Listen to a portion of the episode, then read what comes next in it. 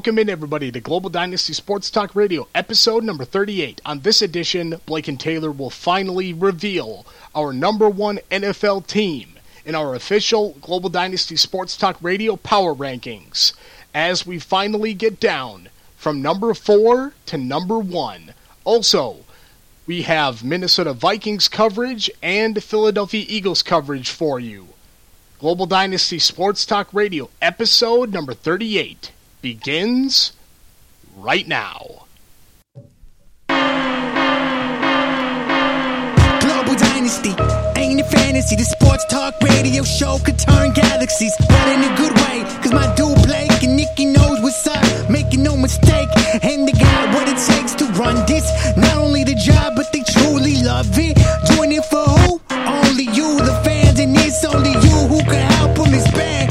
This show is but. I hope you're keeping up my wordplay, ain't quite worthy. Spitting lies would hurt me. I wouldn't feel worthy. Telling the truth is just a do through my journey. This show is impressed to get in facts on point. Keep it entertaining at the same time, midpoint. Just have it interesting, and you know what I mean. Blake and Nikki, the sports show right for me. And if you wanna know what's up, the master E,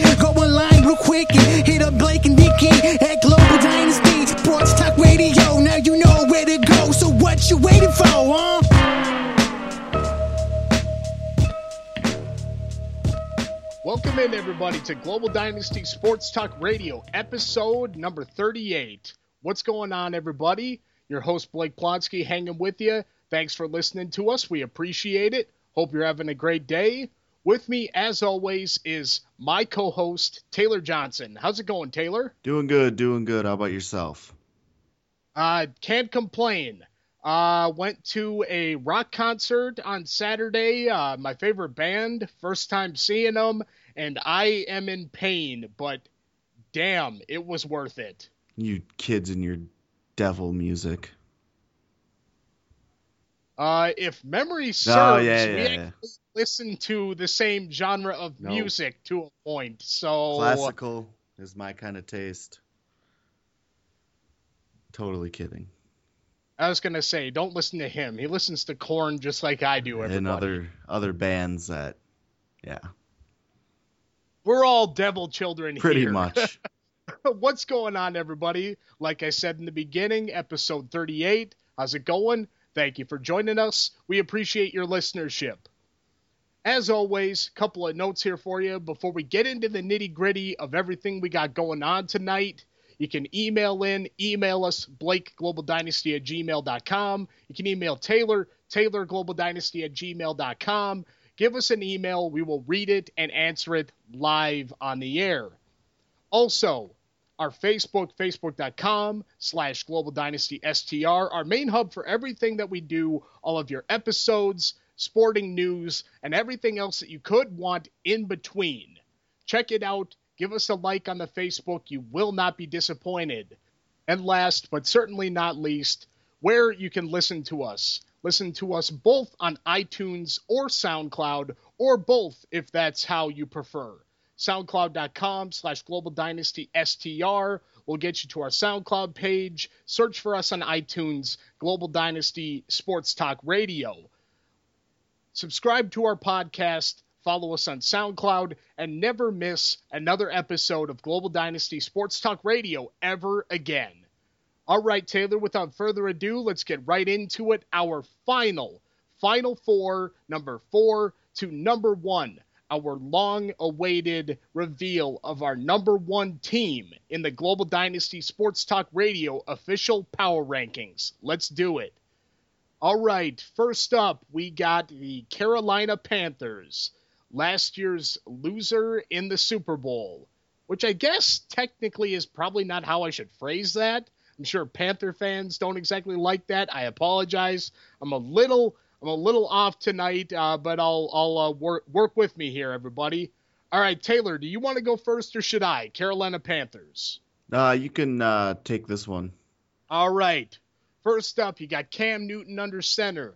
A lot of people, especially in fantasy football, I know we're talking technically reality here, but this is important. Cam Newton, especially for fantasy purposes, is looked at in fantasy as potentially the number one quarterback. A lot of drafts are done. Some drafts will be done even this weekend as we head into the final half of a week, kicking off the NFL Week 1 2016 season.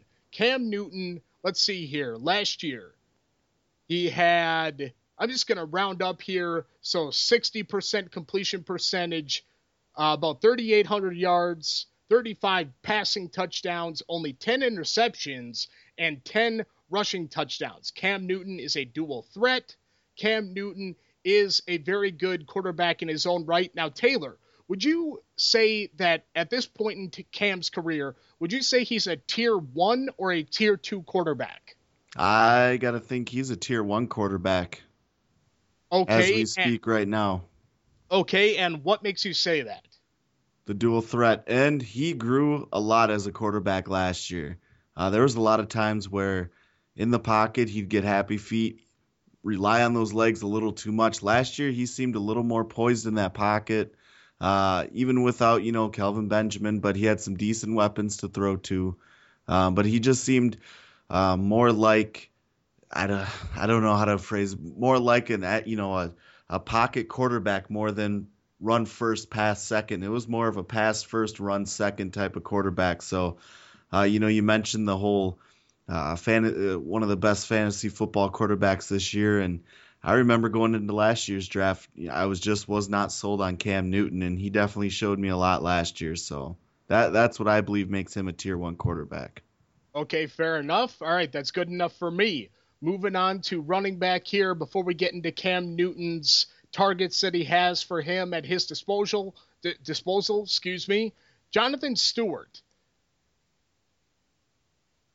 Uh, why?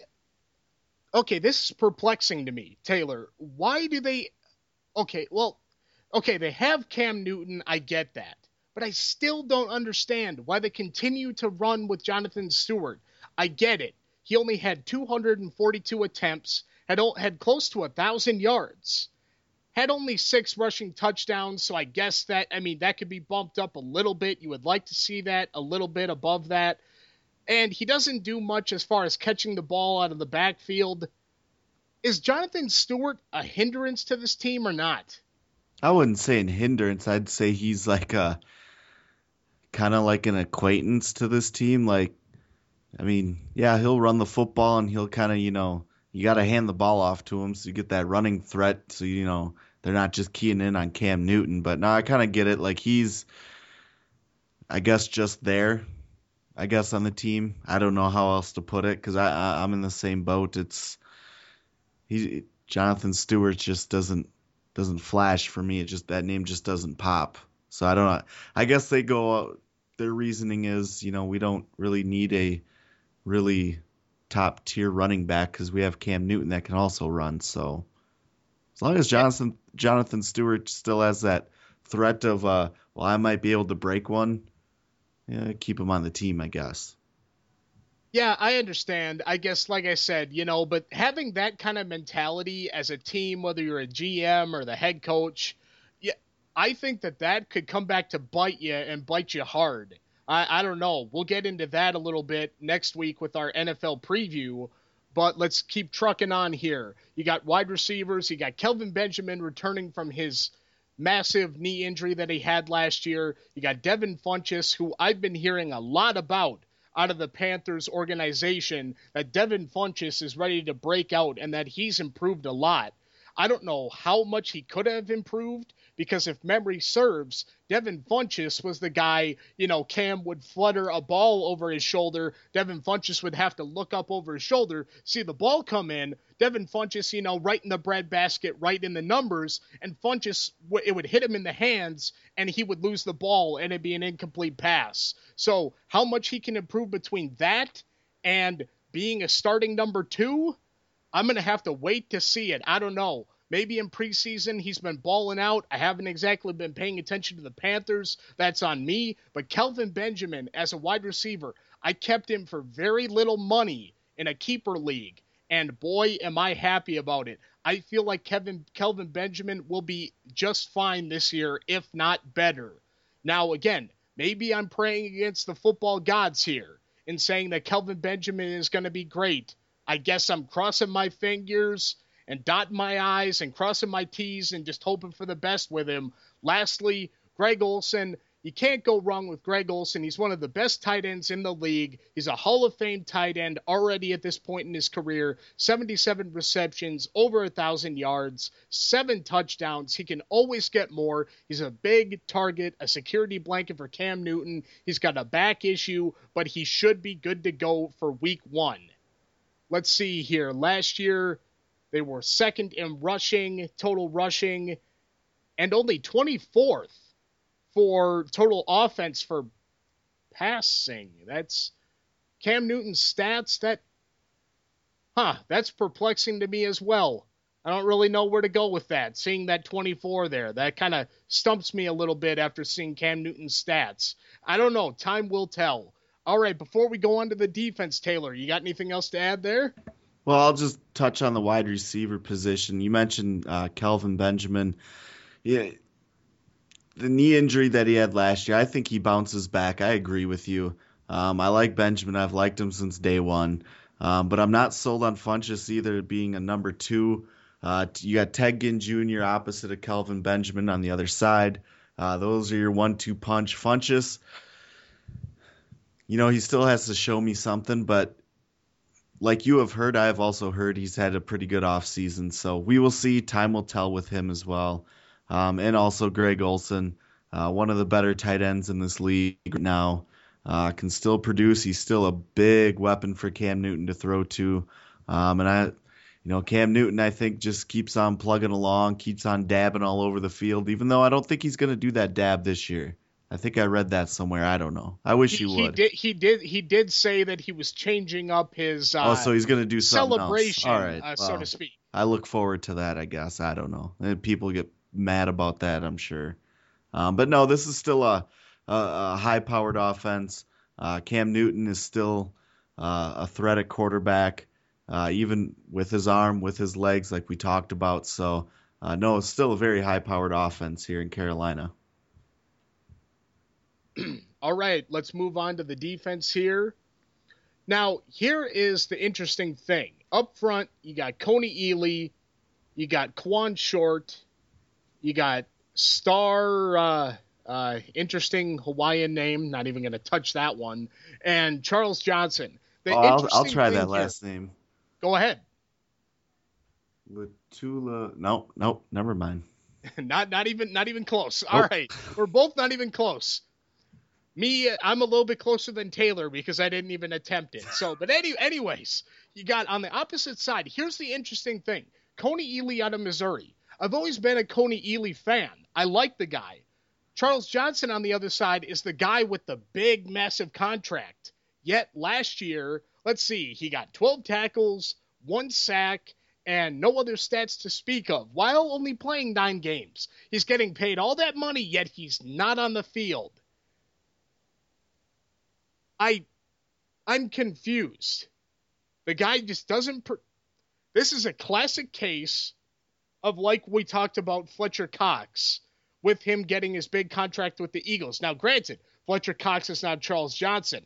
I feel like Fletcher Cox finally moving to the inside as a D tackle will he'll flourish in Jim Schwartz's system, but that's not what this is about. Charles Taylor, I I, I, I have my words, but I can't word this correctly. Do you kind of understand where I'm coming from? Uh, with Charles Johnson? Yes. Okay, he's, he's been you. in the league ten years. Uh, there's been three of those years he's had, let's see, 11 sacks, 12 and a half sacks, and then 11 and a half sacks. Other than that, it's been a sack last year, eight and a half the year before. Uh, he had nine in 2011. So really, I mean, other than three years, I don't.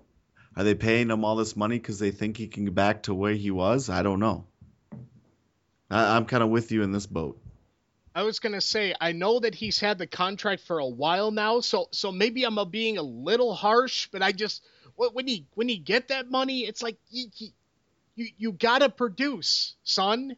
You you, you gotta do it. I just I I'm I'm call me a stickler for that, I guess. But then again, if you're a Panthers fan, anybody should be. I mean, you're getting paid all that money from a team and you don't I, I'm gonna stop. I'm gonna I'm gonna stop before I say something that I shouldn't. All right, moving on to the linebackers here. You got Thomas Davis, who is still plugging along. The guy has been in the league for forever, and he still played 16 games last year, 105 tackles, 5.5 sacks, four interceptions, and a fumble recovery. For the guy being the age that he is, Father Time does not seem to be touching Thomas Davis. For those who forget, Thomas Davis actually broke his arm late in the in the late in the regular season, excuse me, or wait, was it the playoffs? Yeah, he broke his arm in the playoffs, and two weeks later he played in the Super Bowl with like a, a plate stabilizing his arm. The guy is a, tough son of a bitch. All, I'm not going to mince words there. I apologize if I offend somebody with my uh, with my language there. I, I am sorry, but you just got to call a spade a spade. Thomas Davis is a tough son of a gun, and the guy is still going to keep plugging along. I applaud that.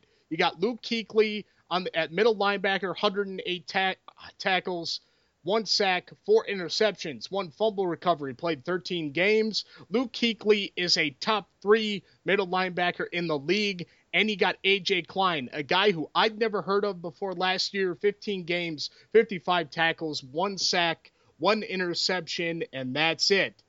Taylor, is this one of the best linebacking cores, if not the best one in the entire league? I don't know if it's the best one, but I can, you know, certainly hear any argument where it would be. It, it's it's up there. It's one of the better ones, uh, if not the best. It's it's a very debatable topic with other teams, but no, it, it's. I mean, you mentioned, you know, Kuechly. You mentioned Davis, who I agree. Oh my God, breaking your arm and then a couple weeks later playing in the Super Bowl. That definitely wouldn't be me. I'll tell you that right now. I got a low pain tolerance. But no, this is definitely this is one of the better linebacker groups in the in the entire league. All right, and lastly, with the D backs here, there's not too much that stands out to me except for one thing. When I see the name Kurt Coleman, funny that he just came out just like gangbusters last year 90 tackles, one sack, seven interceptions, and a interception returned for a touchdown. Played five or played 15 games, excuse me. Kurt Coleman a guy who was once an Eagle, an Eagle for many years, was just terrible. Just terrible for the Philadelphia Eagles. He goes to this team and he decides he wants to play. Interesting. Yeah, no, no, I'm going to stop. I'm not going to go all conspiracy theory here. I, am not going to do it. Taylor, go ahead and finish off the defense. Well, one thing that stands out to me is a name that's missing, and that's Josh Norman. And yes. How do you replace him? I don't. I don't know if you can, uh, but apparently Carolina feels like they can. Uh, still one of the best defenses in the league, but they're also losing probably the best shutdown corner in the league as well. So uh, that that's. I mean, you hit the nail with everything else. So that's the biggest question mark I have for this defense is uh, you know, can they still shut down opposing offenses without Josh Norman? Uh, it'll be interesting to see. All right, let's move on to our number three. Number three in the official power rankings, the Pittsburgh Steelers. I mean, what can be said about this team that hasn't been already? You got a Super Bowl winning quarterback in Ben Roethlisberger. The guy is a top 10 quarterback and there's no arguing about that. It does not matter who his targets are, but it does help that he has one of, if not the best wide receivers in the entire full National Football League in Antonio Brown, who just got his contract restructured today, and which rightfully so. The guy has played just out of his mind. Last year, 16 games, 136 receptions, which is nuts and almost 2,000 yards receiving. The guy is a freak of nature. On the other side, you got, let's see here, uh, he will. I forget who is it. Bryant who suspended? Martavius Bryant, yes. Uh, Le'Veon Bell. No, I, was- I was getting receivers. to that. Why- Yeah, Yeah. wide receivers. Uh, ba, ba, ba, ba, where is it? No, I can't find it. I, I think it's Bryant. Okay, good. All that right. so sounds is- right. all right, this is accurate then. I, I just I saw Wheaton and I, I couldn't remember if he was suspended too. I couldn't Yep, remember. Martavis Bryant. Yeah. Okay, all right. I don't think Yeah. Markus Wheaton is. All right, you got Markus Wheaton on the other side. It's possible that Sammy Coates plays on the other side. But here is the thing, Taylor, that we talk about all too often. You have a star on one side, and you got a so so guy as your number two, and saying Antonio Brown looking on the other side of the field, going, I can only do so much. You got to burn down the other side of the field and take some of the pressure off of me so they're not double, if not triple teaming me down one side. You know, I can't do everything. I'm getting almost 200, 2,000 yards receiving, but I am not Superman here. I'm close to it, but I'm not Superman. Also, Heath Miller retiring at tight end. It looks like they're actually going to be running Jesse James out of Penn State, who is a guy that I've never heard of. Last year only played eight games, only had eight receptions for 56 yards and a touchdown. But in the last preseason game, and I know preseason doesn't mean a dang thing, I get it, but he played extremely well in the last preseason game. And for somebody who you do not know very much about, it is a positive to people who are fans of the Pittsburgh Steelers. Lastly, Le'Veon Bell suspended for three games, was suspended for four games for supposedly missing a drug test. He claims otherwise, saying that, oh, I changed my phone and they didn't try to contact me. I'm not even diving into that can of worms. We talked about that before. Le'Veon Bell is missing three games, and, and that's the fact of it. You got DeAngelo Williams. Now, Taylor, with the offense that they have, the high powered offense that they have, that could possibly be one of the best offenses in the league, is DeAngelo Williams enough to survive, so to speak, without Le'Veon Bell for three games? Absolutely. He, uh, he's not the same type of player that Bell is. He doesn't provide that firepower, um, but he's a a very serviceable number two guy that can step in for those three games. And really, I don't think the Steelers will miss a beat at all with Williams uh, behind Roethlisberger. So, and then once Bell comes in, obviously, then that offense kind of goes up another level. But with Williams back there, I, I don't think they're really missing much at all. They, they can basically, you know, keep their head above above water, so to speak, and you know, run him when they need to to keep the defense that they're playing honest until Le'Veon Bell comes back. I wasn't trying to disrespect the guy. No. I, I, I was just more or less saying that you know DeAngelo Williams is what he is, but he did, to his credit, when he needed to play, playing 16 games last year, had 907 Yep. yards. So yeah, I mean no disrespect at all, but he's not Le'Veon Bell, and I mean nobody's gonna mistake him for that. See, the Steelers got it right in their running back. They got, I mean, obviously Bell is a, just a solid number one, and their number two, not much drop off. So, you know, the Steelers got that down pat. Absolutely. All right. Anything else about the offense before we keep trucking along here? Other than you know, um, Antonio Brown being an absolute beast. I mean, it's it's crazy the numbers that he put up last year, and not saying he's gonna match those numbers, but uh, you better believe he's gonna try, and he I bet you he gets pretty damn close to it. I was gonna say, yeah, those numbers are almost inhuman. That's like Uh, Madden. It's, That's those are Madden like numbers. it, it- those are video game numbers. Yeah. Those are exactly Madden 17 numbers. That's basically like taking Ben Roethlisberger, just having Antonio Brown go out on a streak or a fly route, and just throwing the ball up and saying catch it. Yep. Uh, it's it's unbelievable. But the Steelers have a high-powered offense, and it's only going to get better once Le'Veon Bell comes back. And I know that Le'Veon Bell has pled his innocence, and I'm not convicting the man. I'm just giving the facts of saying, you know what, this is what happens. Le'Veon has his story, the NFL has theirs. I'm not I'm not going to try this in the court of public opinion. But Le'Veon Bell, if I were him and I fully believed my side of the story versus the NFL, you know, being that they're my employer or not, I would be pissed.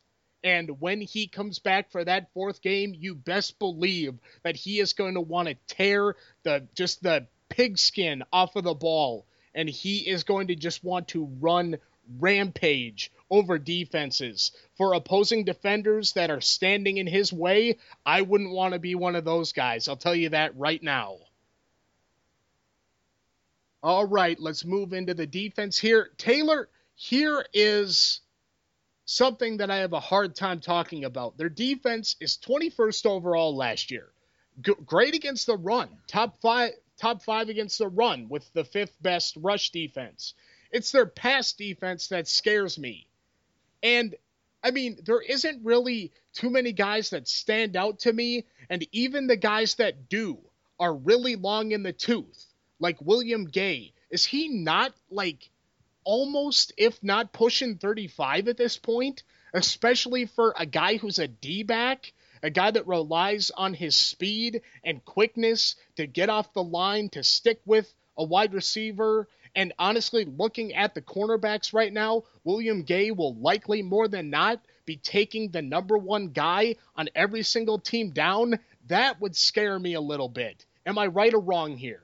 No, yeah, he's been in the league 10 years. He's 31 years old, so definitely, I mean, it, there's some cause for concern there. Okay, he's not as old as I thought he was. Close, though. But let, let me tell you, the reason why I assumed that, and to William Gay, I apologize. I, at least I didn't say he was 50. At least I didn't go there. Like with some of the players on my favorite teams that I just hate. But that's for another day. William Gay, I mean, he got skewered last year. He was not good. I'm not, again, it's about not mincing words and giving you guys the truth as we see it. William Gay was not good. And the D backs last year were not good. I mean, again, and they're 29th against the pass rating. You know, 32 teams in the NFL, 29th against the pass. You got to show your Steelers faithful more. You got the most Super Bowl titles of any team in NFL history. You got to be better. Let's move up to the linebackers here. You got Arthur Moats. You got Ryan Shazier, which I've got an interesting fact about Ryan Shazier. Excuse me, Ryan Shazier, words, names, and, and whatnot. I've got an interesting fact about him in a second. You got Lawrence Timmons and you got James Harrison. Now, before I get into Timmons and Harrison, Taylor, did you know that Ryan Shazier actually beat out one of the Steelers wide receivers?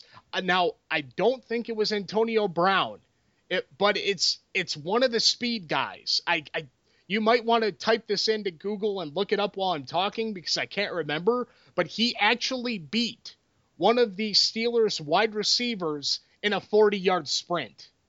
A linebacker beat out a wide receiver in a 40 yard dash in practice over the summer. Is that or is that not completely nuts? Um, I just pulled it up on NFL.com and it said he. Oh, pop up. Uh, it says that he beat Antonio Brown, Markus Wheaton, and Sammy Coates in a 40 yard dash. There you go. All right. He beat not one, not two, but all three of them. Isn't it, that that's one, that's one, unbelievable? And one player tweeted because I don't I don't think Shazier has any hair. He's, uh, he's, he's bald. He's, he's got. Yeah, he's bald. He's yeah. Bald. So he said lack of body hair makes him more aerodynamic. So I guess that's the key. Um, to to the wide receiver's credit and to him, I don't think Antonio Brown and Sammy Coates or any of them have much hair to speak of, except I'm gonna maybe one of them has like long-ish hair. Um, it, uh, uh I don't even. Kind of does. Yeah, I guess he does, but it's not. Okay, and Sammy Eddie Coates Lacy has, Sammy Coates basically has threads. Yeah. So, but but still, still, that that's that's completely nuts. All right, anyways, I just remembered that story from the summer. I had to talk about that and Taylor, I had to share that one with you. That was something when I saw that. I didn't believe it at first. You got Lawrence Timmons at the other middle linebacker spot, 119 tackles, 5 sacks, 1 interception, played all 16 games. Taylor, look up for me how old Lawrence Timmons actually is because he seems like another guy that's been around for ages. Yeah, he's 30 and he has been in the league 10 years as well. So Okay, right yeah, around the know- same time. Uh, sa- came in the league same time William Gay did. So Okay, all right. Again, and again, and I think 30, and you know, for a linebacker, you know, you got more years left, and and God, I'm feeling guilty thinking that all these guys are ancient, and it's like, oh, he's he's 30. Oh, what does that say about you and your you Blake, you ageist or something? I have no idea. Anyways, moving on here. James Harrison. Now, James Harrison, I know is almost 40. I know that for a fact. So I'm just gonna put that. I'm gonna put my foot down. James Harrison. How much does he really have left? I I get it. You're an athlete. You can play as long as you want. Eh, You know, and and who am I to say anything? I'm just here doing what I really enjoy doing. I'm passionate about this show. Taylor's passionate about the show. We love doing this for you guys. Uh, Taylor, how much does James Harrison really have left? I can't imagine he has much left. I, I mean, he's 38 honestly, years this is- old. This He's has got to be 38, his last yeah. year, right? I, I've been saying I said that last year and the year Yeah, before. I, think was I, don't say, know. To be honest, I've probably been saying that for about three years Yeah. myself. 38 years old, four, been in the league 14 years. That's NFL standards, linebacker standards. That's that's old. That is really old.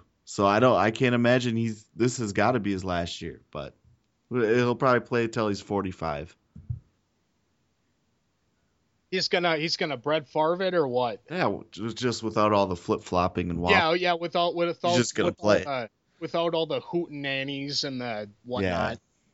You know, and the funny thing is, you know, I'm just waiting for him to before the season starts, even if it's a day before Thursday. If it's on Wednesday, I'm just waiting for him to do the whole Alex Rodriguez, Derek Jeter, David Ortiz thing and go, all right, I'm retiring this year. All right, everybody give me uh, a ceremony before the game and, you know, give me uh, gifts and whatnot and do the whole. Uh, I have no idea. Anyways, I'm just kidding. I just, I was trying to make a joke and it fell flat. All right, let's continue on. Defensive line here. You got Cameron Heyward. You've got Dan McCullers Sanders, and you've got Stephon Tuitt. Now, not too many of these guys really pop out at me as big name guys, but let me count here. All right, hmm. You've got between the three of them, you've got 14 sacks, so it could be better. Really, they're going to have to use the linebackers to get pressure on the offensive line, break through to blitz and get to the quarterback, I feel like, because I don't feel like that three up front, as it stands with the players that they have, is really going to do much of any help whatsoever. Taylor, what say you? You know, looking at this defense, it's like you said, it's great against the run, but they have to fix it against the pass.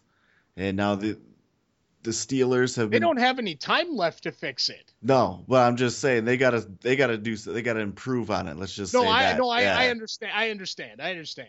But I mean, a lot of people are picking Pittsburgh to go far in the playoffs, if not make a Super Bowl run. But if they can't stop a passing attack, especially against a New a New England passing attack, they're not going to make it that far. So uh, it's a solid defense that definitely needs improvement uh, to go with that offense that is very high powered. So they they. They, they need to shut these passing attacks down from other teams um, if they want to, you know, make a deep playoff run and make it to the Super Bowl, like a lot of people are saying. And I and to be honest, before we move on here to our number two, I have no idea how they're gonna do it. I don't have, either. I, I unless, have no clue. Yeah, I It- don't. I would not want to be a Steelers fan right now. I mean, I get why. You know, the offense, you got one of the most high powered offense uh, uh, uh, in the NFL. On the other side of the coin, I would want like a couple of cocktails or two for every single defensive possession. Because I just feel like looking at it, eh, it looks like a revolving door to me. I, I don't know, man. I I don't know. It might be a little rough going for that defense there. Time will tell. All right. Anything else on the Steelers? nah, I got nothing else. All right. Move on to our number two. We're getting down there. Only two teams left. I wish I had a drum roll sound effect, but I do not. The number two for the Global Dynasty Sports Talk Radio Power Rankings is the Green Bay Packers. Taylor, I'm going to let you start. All right, good, because I got a lot to say. Actually, oh, all not right, really. All right, good, good not deal. really. Not really. Oh, oh, dang! All right, all right. You, you Yeah. had me up and then you shot me back down again. All right. Being a Viking fan, it, it's tough to do this team at number two, but I was gonna say, wait a minute. Yeah, you're a Viking fan. Why am I letting you go first? Right. No, I'm just kidding. Go ahead. on paper, I think uh, this is just on paper. Um, they definitely have the best offense in the NFL. Uh, Oh. if if you, really? I think so. Oh, oh, okay, all right. I'll let you Aaron- explain that. I, Aaron, that, Aaron Rodgers at quarterback. me a little bit. Aaron Rodgers at quarterback. Okay, you can't go wrong there. No, no. You got wide. You got Jordy Nelson coming back. On the other side, you got Randall Cobb. Because Jordy Nelson's coming back, Randall Cobb is going to improve on his season that he had last year. Adams is kind of slipping down that depth chart. He's kind of getting lost in the shuffle, and I don't. It, it's weird because last preseason McCarthy praised him and said he was the MVP of the offseason, and then he completely went in the tank. Um, you got Abbrederis, Jared Abbrederis coming up. Ty Montgomery is another solid wide receiver. Jeff Janis, though, did get hurt. Won't be playing right away. Um, but they got some weapons at wide receiver. And then I look at running back Eddie Lacy. Had a lot of weight last year that McCarthy told him to lose or else, and he did. And watching him in preseason, uh, he looks like a totally different runner. Uh, and he- looks like to have his best season yet, uh, especially behind an offensive line that is much improved from last year uh, with Bakhtiari, Josh Sitton, J.C. Tretter at center, T.J. Lang at right guard, uh, and Brian Bulaga at right tackle. Uh, and then also their tight ends, Richard Rodgers and Jared Cook. They got Jared Cook, which I think was a good get for them. I Uh, agree. I, I agree. know he maybe. I mean, he's been in the league eight years. You know, I think he's he's got a few years left in him, but it's definitely going to complement Richard Rodgers. So uh, overall, honestly, I think this is the best offense in the league. Interesting. You, you know what? I'm not going to argue with you. I, I was just going to let you go. uh, But that that one shocked me uh, a little bit. Uh, but hey, you know what? They were ranked 23rd overall last year on offense, but that was without Jordy Nelson. And I know that Aaron Rodgers had a down year last year. Again, people said Aaron Rodgers, oh, he had a down year last year. He's starting to slip. Let's analyze what Aaron Rodgers' down year looks like. 60% completion percentage, pretty dang good. Almost 4,000 yards, 3,800 yards to be exact. 31 passing touchdowns and only 8 interceptions. Now, that is what the NFL world, Taylor, calls a, air quotes, down year. Interesting. Interesting. Aaron Rodgers standards, that's a down year. I if that was my understand. if that was my damn quarterback, I'd be jumping for joy. No, and that and that's where I'm going with it. I that's exactly what I mean. I get it that I get it. Aaron it's Aaron Rodgers standards. I understand. I just had to throw that out there. People say Aaron Rodgers is slipping. No way. I I was gonna say I don't think that. He's got the best weapons second. around him that anybody can have. I mean, come on. All the All weapons right. at his disposal. And with Jordy Nelson back fully healthy, the sky is the limit for the cheese cheeseheads of the Green Bay Packers. Let's move on to the defense here. The defense, okay, 15th against, or overall, excuse me, so adequate.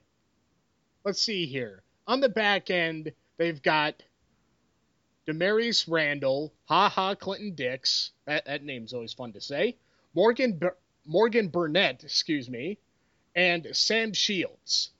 Always liked Ha Ha Clinton Dix, but the rest of them, I mean, okay, Morgan Burnett, I, I understand, I, I get who he is, and Sam Shields is.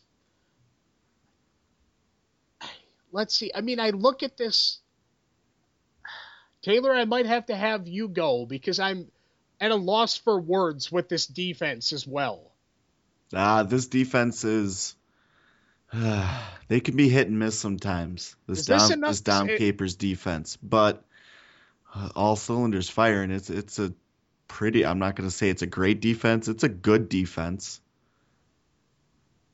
You're looking at Damarious Randall. He had three picks last year, started nine games, 53, 58 tackles.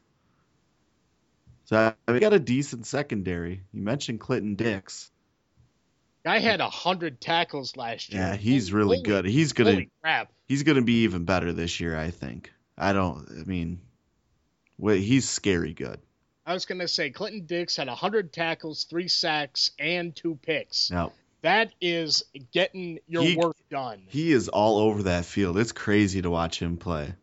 Like he is everywhere. you know, and for just for the rest of uh, uh, for uh, full disclosure here, let's see here, 20th against the run, but they were actually sixth against the pass. So I guess we're not exactly talking about a Steelers situation. We're actually talking about a Steelers situation that is completely flipped as a 180 because the Steelers were good against the run, bad against the pass. It's a 180 here, completely the exact opposite. The Packers are good against the pass and somewhat suspect against the run. But you know what? Really, Aaron Rodgers, as long as Aaron Rodgers does what he needs to do and just, you know, plays like Aaron Rodgers does, the defense doesn't really have any worry. And ever since Aaron Rodgers took over starting for Brett Favre, what seems like an eternity ago at this point, it seems like he's been around a long time. As long as Aaron Rodgers does what he has to do, the defense doesn't really need to be worried anyways. Am I right or wrong? No, I think you're right. And that was the case. I mean, you look at you look at last year. There, there, Rodgers didn't have any ti any protection whatsoever. That line was completely beat up. Didn't have a number one receiver to throw to. Eddie Lacy couldn't run, and they still did pretty good. I mean, they finished second in the division to the Vikings, but I mean, it was neck and neck all year, and that was with Rodgers down year. And I mean, so that if Rodgers had all his weapons, I mean, who knows what where that team could have gone last year. So the defense could, if, I mean, if the defense can just get by, Ben, don't break completely. Exactly. I mean, this offense is going to carry him. All right, and I couldn't have said it any better myself. All right, we will move on to our official number one NFL team in our Global Dynasty Sports Talk Radio Power Rankings. Your 2015 Super Bowl champions, the Denver Broncos. Taylor is going to have to explain this one because this is Taylor's doing. Now, full disclosure on my sheet for power rankings, my number two and number one are the Pittsburgh Steelers and the Arizona Cardinals. To save an argument and save my breath, I let it go. Taylor, explain yourself as to why the Denver Broncos are our number one. I got to say something real quick. I watched that Cardinals game against the Texans, and they didn't look like a very good team. So I'm just going to throw that one out there. Preseason or not, Hey, they looked yeah, horrible. That's all right. They looked horrible. I probably deserve that. Not saying that Denver's going to be, I mean, whatever. But, however, they still have the top defense in the league. Did they have a quarterback last year? Was his name Peyton Manning? Because he sure as hell didn't play like Peyton Manning.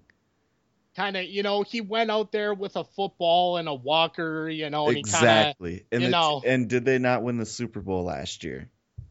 that they did. They pretty much have the exact same team minus Peyton Manning.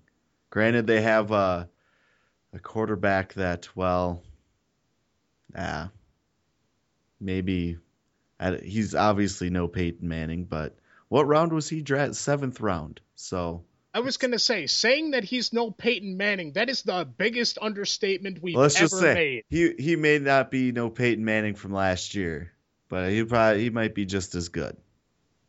If that Now, makes me- any sense. No, now let me say this. Now, running back C.J. Anderson, I've never been sold on C.J. Anderson, and I'm still not. I don't get the infatuation with C.J. Anderson. I don't get it. I look at C.J. Anderson, and this might be not very fair, but I look at him in the same vein that I look at Jonathan Stewart. Is that fair or not? Because he doesn't, he doesn't surprise me. He doesn't electrify me. He doesn't. He's not a running back. I go, I want to watch that guy.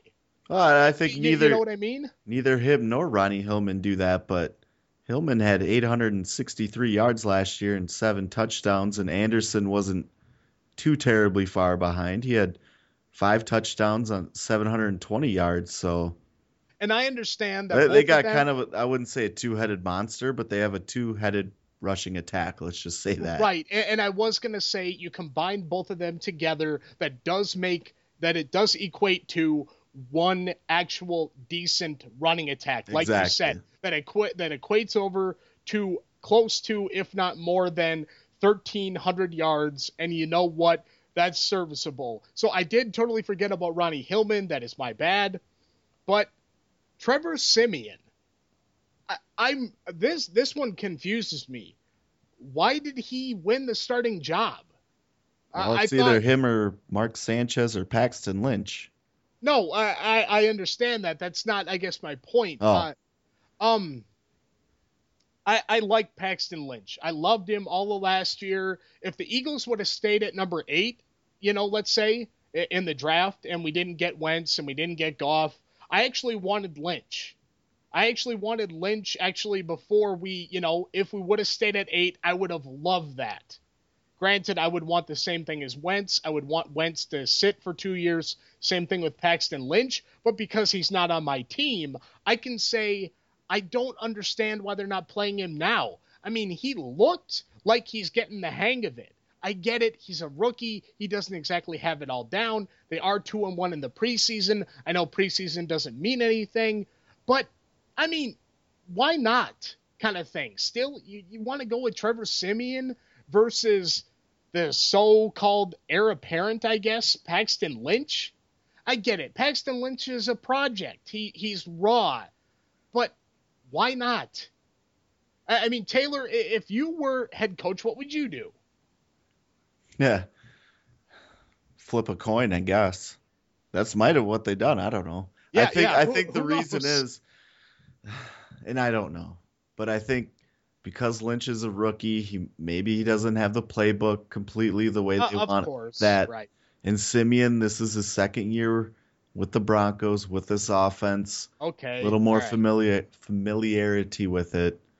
That that's that's my guess. Okay, you know what? So- That's fair. All right, all white That- flag. If I All were to have to guess, that would be it. I don't. I no, could, no, I guess no. That makes call that- John Elway and find out. I was gonna say that makes perfect Yeah. sense. Now that you say that, okay, I get it. I just, uh, ah, if I was a Bronco, But I, I I'd mean, I so- do get, I do get your reasoning of, you know, why not? I get that too. again, if I was a Bronco fan, I, I'd be, I'd be so pissed. I'd want Lynch so bad. I, but I wouldn't. I'd just look at that Lombardi trophy they just got. Yeah, that too. Probably my replica Super Bowl ring that I would have bought or Yep. something. All right, let's move on here. You go, you got the same guys that you had last year: Demaryius Thomas and Emmanuel Sanders on the outside. Emmanuel Sanders. Uh, let's see here. Uh, he does not have an injury. He's actually sick currently. It looks like so. Hopefully, being that his sickness is not too bad, he should be good to go for week one. Emmanuel Sanders had 1,100 yards last year. Demaryius Thomas had 1,300 yards. Both of them together had, let's see here if I'm doing my math correctly, 181 receptions and uh, more math and 12 touchdowns. Both of them, you know, they're both great in their own right. It just Trevor Siemian just needs to make sure they can get him the ball. Cody Latimer is a very serviceable number three. I don't know if I like it, but I, again, I, I'm looking at it from the objective opinion that I'm not a fan. So, I mean, depending on what Broncos faithful actually think, you know, I mean, that could be the exact opposite. I have no idea. And at tight end, Virgil Green, a guy who has been playing lights out in preseason, a guy last year who played all 16 games, but only had 12 receptions, 173 yards, and one touchdown. He has been trending in the ad section for pickups in fantasy for the last two weeks, and I missed out on him in every single league that I'm a part of, except for the one that hasn't drafted that will draft on Sunday. What can he do with Trevor Siemian? I'm not sure. I feel like the sky's the limit for Virgil Green. He's 6'5, he's 255, he is a big dude. And a guy who's that big can do some big things, but they got to make sure the quarterback can get them the ball. Taylor, any final words on our number one, the Denver Broncos? You know, as long as Siemian can get the ball to Thomas, can get the ball to Sanders, can get the ball to Green, I think this offense will be all right. Like, I mean, they, can they really? Can I was going to say, and that's the biggest caveat: is yeah. can he get them the ball? But the thing is, can it be much worse than what Peyton Manning did last year, though? That's what I go to. Exactly. That's what I go to. Right, right. And in saying that, you have to look back on it to say that when Peyton Manning came back into the league, uh, he got drafted in what was it, 95, 96? Five, somewhere in there. Uh, Mid 90s. Yeah. Right, right, somewhere in there. So coming out of Tennessee, Peyton Manning in his entire career never had the strongest arm. Never once.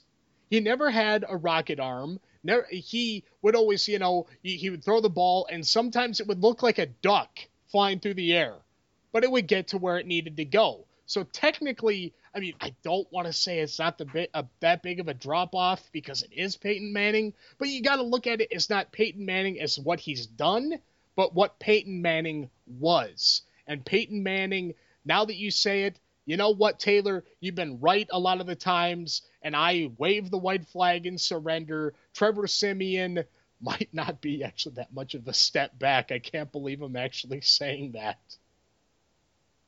Oh, wow. All right, but that is our official number one. Our power rankings are officially over. We got one more segment for you this week, and that is I would have some Eagles coverage for you. I missed the game. I got a couple of notes. I was a little busy with my rock concert and my and my voodoo music and what have you. But I will get a couple of notes for you on the Eagles. But first, we got to cover the Minnesota Vikings. Taylor's going to take that away with, at the end, some very heart wrenching and heartbreaking news that Taylor doesn't want to talk about, but it's our job. We have to. Taylor, let's get it done. Well, I was all excited, you know, after watching that Viking game on Sunday against the Chargers. You know, just how well, at first they didn't do so hot. The stadium looked good. That was all good. The second quarter, this Vikings team woke up, and it was that defense played out of their minds besides getting gashed by Melvin Gordon.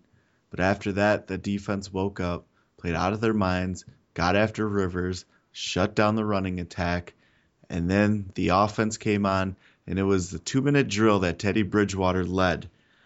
And he was, I know for the quarter, he was eight for eight in the second quarter. But that last okay. drive to score the touchdown before they went into halftime when he found Kyle Rudolph for the score had to have been probably the best I have ever seen Teddy Bridgewater play, preseason, regular season, what what have you. The throws he were make, he was making was on point. The timing was on point with Diggs, with Johnson, with Rudolph, with everybody. They were. I mean, he stood in the pocket. He was poised. He had time to throw, which I think is probably the most important part. He, wasn't running for his life, nothing like that. So I was very excited. I was very pleased with what I saw. It was amazing. Even though after it wasn't too long before that, I was cursing the team out, but whatever. After that, I was comfortable. I liked where that offense was. Everything looked good until yesterday when pretty much Vikings world crashed down if you followed the whole thing on Twitter. So, yeah, Teddy Bridgewater, uh, definitely. Yesterday in Minnesota, you could have heard a pin drop. That was crazy. Like I, I, I followed it on Twitter when I got home, and then you would have thought that Teddy Bridgewater died. Oh like, yeah. Oh, oh my goodness. Absolutely. You know, I heard reports of his leg was just hanging there. His knee was just flailing around. Teammates were puking at the sight of it and everything. How much was true, I don't know. But what we do know is true. Torn ACL, dislocated what dislocated knee, right? I do believe so. uh, torn ACL, dislocated knee, and structural structural damage. damage. However, they do expect him to make a full recovery and be back for next season. So I mean, it could have been a lot worse. And from reports we were here, I was hearing and seeing that it was it. You'd think the guy would have had his leg amputated or something. So pretty dang close. I mean, it it it, it could have been a lot worse than what it ended up being. So you know, it, it sucks. High hopes. Yeah, this is like typical Viking. All the hopes, everything, dreams, aspirations in the world just to get crushed. So I guess we didn't have to wait till like the Super Bowl or a deep playoff run to choke it all away. So get it over with now, I guess. Season's not over with, hasn't even started, but I was gonna say, is this like uh, Brett Favre interception across his body? Is this like Gary that up, Anderson? and really, I, I, I couldn't help myself. it's act- well the Brett Favre one never really did affect me that much. I don't know why, and it still hasn't. Not as not even as much as that Blair Walsh field goal last year. living it, living in Wisconsin, you're just like, nah, typical Brett Favre. Yeah, and like, of course, during that game, I was in the in a bar with a bunch of Packer fans, so they they let me have it. But no, it wasn't. It really wasn't that bad. I don't. I, Blair Walsh's missed field goal last year in the wild card round of all things affected me more than that interception Favre had in the NFC Championship game. So I don't. But the Bridgewater thing is right up there with uh, Gary Anderson's missed field goal. No, So it- absolutely. if not, I, I, to- I I, don't know if it'd totally be above you. that, but All right. So I'm going to make a statement on Teddy Bridgewater, and then I got a question for you. All right. right. First, the statement.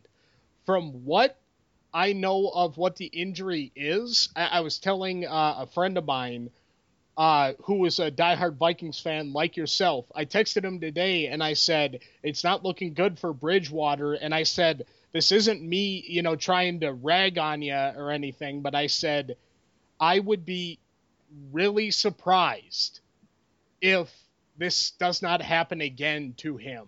Because the fact that it's not just the ACL tear, it's the dislocated knee, it's the structural damage, and, and I get it. The fact that there's no nerve damage, it shouldn't be career ending. He should be fine. But I'm just saying that the way it looks, I I personally would be surprised if it never happens to him again. That's all I'm saying. I will say one thing to that. With the advances of modern medicine, nah, I don't know. I had to throw that in there.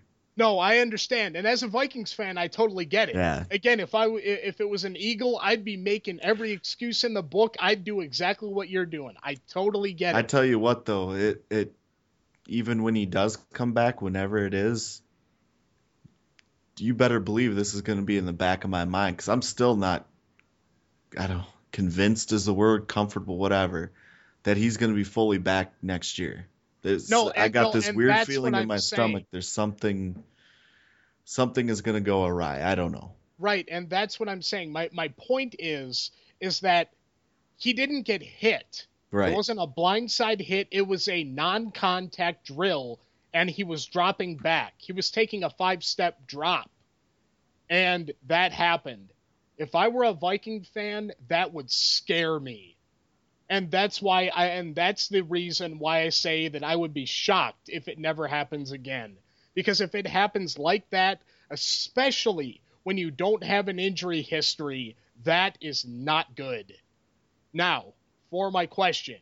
With Teddy Bridgewater, you have Shaun Hill and who's the other guy? Joel Stave, There, there you go. I the was rookie, the it. rookie out of Wisconsin. I, I've seen his name a ton of times. I just I wasn't sure how to pronounce his name. Now you have those two. Likely, I, I mean I know a lot of most teams roster two quarterbacks. It's like the Eagles saying Wentz probably won't dress because he'll be the third quarterback. So, but if they do decide to quickly go after somebody else, here's my question. Now, realistically, not just not oh I want Ben Roethlisberger realistically, if you could have your choice of someone the Vikings could theoretically get to bring in, who would you choose? I don't know. Honestly, I don't know if there's anybody out there that I would want to bring in to learn this offense in a week and a half and try and throw him out to be the starting quarterback. Not saying that Shaun Hill or Joel Stave is the best options, but the the pick of the litter isn't that great either. So I honestly I don't know. I I, I haven't totally- really you know thought much about it. I've just thought more of let's you know rally behind Shaun Hill. I guess I haven't really looked at who's all out there and who would be a good fit. Okay I, now I know there's there's no really big superstar name or anything like that. There was Nick Foles at a time, like what a month ago. I think we uh, talked about about, that. about, about that yeah about that. yeah. So Okay, now here is why I ask. Now, the reason why I ask is I figured you would have thought about this like 200 times over. I figured that this would have been something that would have kept you up at night, knowing how diehard you are. Now, that said, are you really comfortable with them running with Shaun Hill? I mean, I know you. I don't think that you are. I will say one. No, I'm not. I'll answer that, but I will say they had a backup in Taylor Heinicke. That I think he was the number two to Bridgewater. Young quarterback, mobile, had a decent arm. However, during this offseason, he decided he was at a buddy's house. Buddy locked his keys in his house. They couldn't get in. He decided to kick a window or a door in and sliced his leg up. And now he's out until halfway through the season. I would feel a lot more comfortable if he was our guy right now than I would Shaun Hill. Personally from that story that you told, I'd rather have Shaun Hill because I'd look at the other guy and I'd be like, the guy doesn't seem to have a brain on his shoulders. So, because he's an NFL quarterback and kicking windows. I don't and- know that. Yeah. uh, but anyways, my point is, is that I mean, there is the idea, you know, of the Broncos, uh, you know, floating Oh, Mark Mark, San- no, Sanchez out I there. do, I don't know. Now, now, again, the reason why I ask is with the conversation that we had off air with uh, some of the morons that I interact with. No, I'm just kidding, guys. You, you guys are great. Love, love all you guys. In all seriousness, the names of Nick Foles and Sanchez got thrown around for one reason and one reason only. They're a proven quarterback that knows what they're doing, that knows how to win if you got the opportunity to grab one of those guys, you would be against it to go with Shaun Hill. Sanchez, yes. Foles, I would take. Fair enough. And uh, okay, I, I think I, just I wanted think to, I, well, yeah, just like a, wanted to ask. yeah, like a month ago, I messaged, why did we not get Foles? I don't know. I still don't know why Rick Spielman, GM, front office guys thought. Obviously, the whole Taylor Heinicke thing, that's a different story, but thinking Shaun Hill and Joel Stave would be solid twos and threes behind Teddy Bridgewater. Because this is the NFL, anything can happen in, in a moment. And they found that out. And now they're scrambling to find somebody. So I also heard that, oh, once the Niners release Kaepernick, the Vikings could pick him up. I don't I've want been, that either. I've been, I've been hearing that too. I ain't dealing with that crap either. I was gonna say I don't think I want all that nonsense in No. town the way it is. All No. right, but yeah, we're not getting into that whole bag of marbles. Oh. God. all right. no. All right, now before we get out of here, just a little bit of the Eagles stuff for you. Like I said, I missed the game, but one thing that I will say is I like what the defense shows me. I've been saying it week after week, just waiting for it to fall apart, and it hasn't yet. And you know what the deal is? Game four is tomorrow. We are recording on a Wednesday. We normally record on Tuesdays. That was production stuff, is why we didn't record yesterday. All on me. I do all the production. All the blame goes on my shoulders. The game is tomorrow on Thursday night. We very well could lose. We very well could win. If we win 4 and 0 and but I'm not doing what I did last year. We win all these preseason games like it means anything in the world.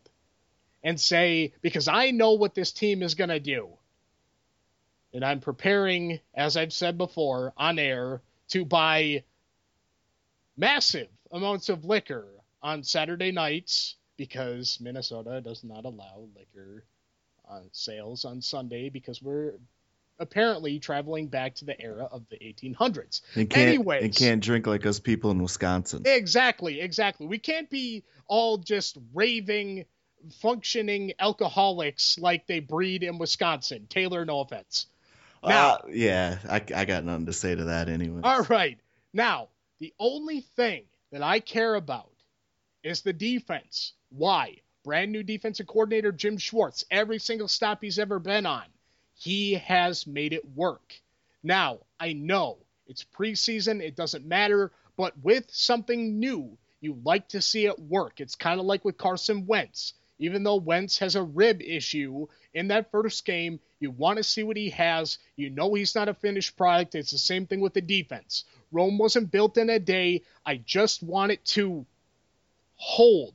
I want to see it hold and improve, which technically for the Eagles is not saying much and should not take a whole lot, being that we were one of the worst defenses in the league, calling a spade a spade.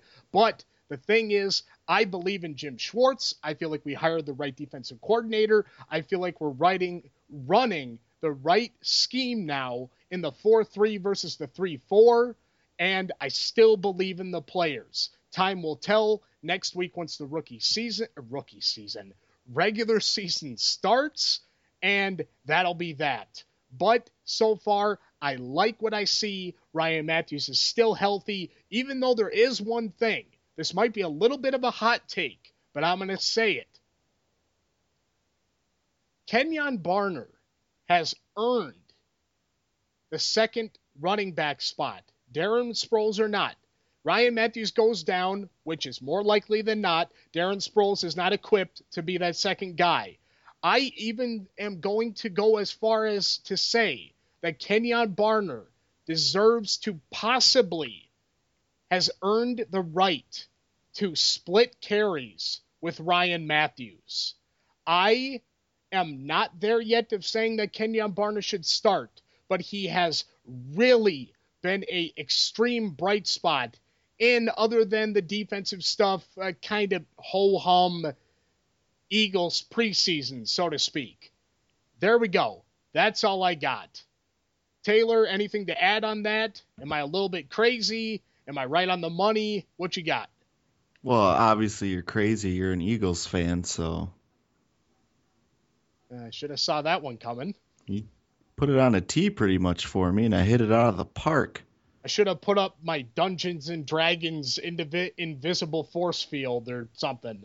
My bad. Did not I get that one up close or quick enough. I don't know if that makes you sound any better. It doesn't. I'm just Okay, gonna good. move on. I'm just gonna move on here. All right, everybody. That's that does it for episode 38 of D- Global Dynasty Sports Talk Radio. Make sure to join us next week for our big extravaganza, our big NFL preview show. But we got even more than that for you guys. We've got our big NFL preview show. And on top of that, we've also got the preview for UFC 203. Stipe Miocic and Alistair Overeem versus and the big fight of CM Punk versus Mickey Gall. Taylor, I know that you're excited for that one. Even though I am too, I'm not going to lie. I want to see what CM Punk can do. He very well might win, or he might go down in flames faster than you can say the name CM Punk. Very true. That is exactly what I was gonna say. But man, both of those fights should be really good. Got a big card for it. UFC 203. We will preview that for you next week after our football preview. But we've got a big show for you, and we got a couple of surprises for you as well. A couple of things that I want to say, but I cannot. So, you know what? You're just going to have to bear with us and tune in next week for episode number 39 of Global Dynasty Sports Talk Radio. Taylor, before we get out of here, any last words? Nah, I'm just ready to get this regular season started, even though You and me both, man. Even even though my team kind of took a big step back, I mean it's it's freaking NFL. Let's it starts this weekend with college football. Football is back in full swing, so what a great time. Absolutely. What a great time. I was going to say, you know what? This is one of my favorite times of the year with football and fantasy drafts. And you know what? Even like you, if the Eagles say, even though I predict them to win like six, seven games, but I will get into that preview next week. But still, even with my outlook on what the Eagles are going to do, no matter what, you being a diehard Vikings fan, like I am an Eagles fan myself, no matter what happens, we look forward to our football games every week. As soon as Tuesday hits and that uh, Tuesday morning hits and that Monday night game is over, I want football back, man. And I hate it. You know, when they have those Thursday night games and I go, ah, the Eagles are Sunday. I got to wait three more days. This sucks. I just that's how football football is in this country. We love our football and you know what? For good reason. But anyways, before we get out of here, a couple more notes for you. As always, email in blakeglobaldynasty at gmail.com. Email Taylor, taylorglobaldynasty at gmail.com. Send us an email. We will read your email on the air and answer anything that you could possibly want us to answer. Send them in, and we'll read them on the air for you guys, the fans. Our Facebook, facebook.com slash global dynasty STR. Check it, check it out. Give us a like. Our main hub for everything that we do, all of our episodes, all of your sporting news, and everything that you could possibly want in the sporting world in one place at your fingertips. Lastly, our ways of listening to the show, ways you can listen to the show and listen to the show that you love. iTunes. Search for us on iTunes in the podcast section of the iTunes store, Global Dynasty Sports Talk Radio. Search for us, will be the first thing that pops up. Subscribe to us there, or you can listen to us on SoundCloud, soundcloud.com slash Global Dynasty STR. Follow us on SoundCloud to get notifications of when, if, whenever we post a brand new episode for you guys. Listen to us on both platforms and never miss another episode of Global Dynasty Sports Talk Radio ever again. Join us next week for episode number 39. For Taylor Johnson, I'm Blake Plotsky, and we will see you next week. And we are out. Peace. I own everything that comes in my way. Pedal to the metal, cause I'm strapped for time. Gotta keep my from slipping sideways. That's how life goes Give me the keys, I'm back in my seat. Turn up the heat, get the bump in the beat. Picking up speed when I don't see police. Keeping the street cause they be on the creep. Street to street, we pass it by. Moving along in overdrive. Spitting freestyles to pass the time. Losing my mind the longer the ride. Can't put to the side to give it the rest. No closing my eyes, gotta give it my best. Stay in the lines and try not to wreck. Straining my neck on this difficult track. I gotta stay focused though. Fly, never been coasting slow. Grind steady on overload. Find us up on that open road. Driving all alone up on the highway. Hoping opportunity don't pass me by. Try to stay awake up in the right lane. Dozing, trying to keep it open. I own everything that comes in my way. Pedal to the metal cause I'm strapped for time. Gotta keep my weight from slipping sideways. That's how life goes.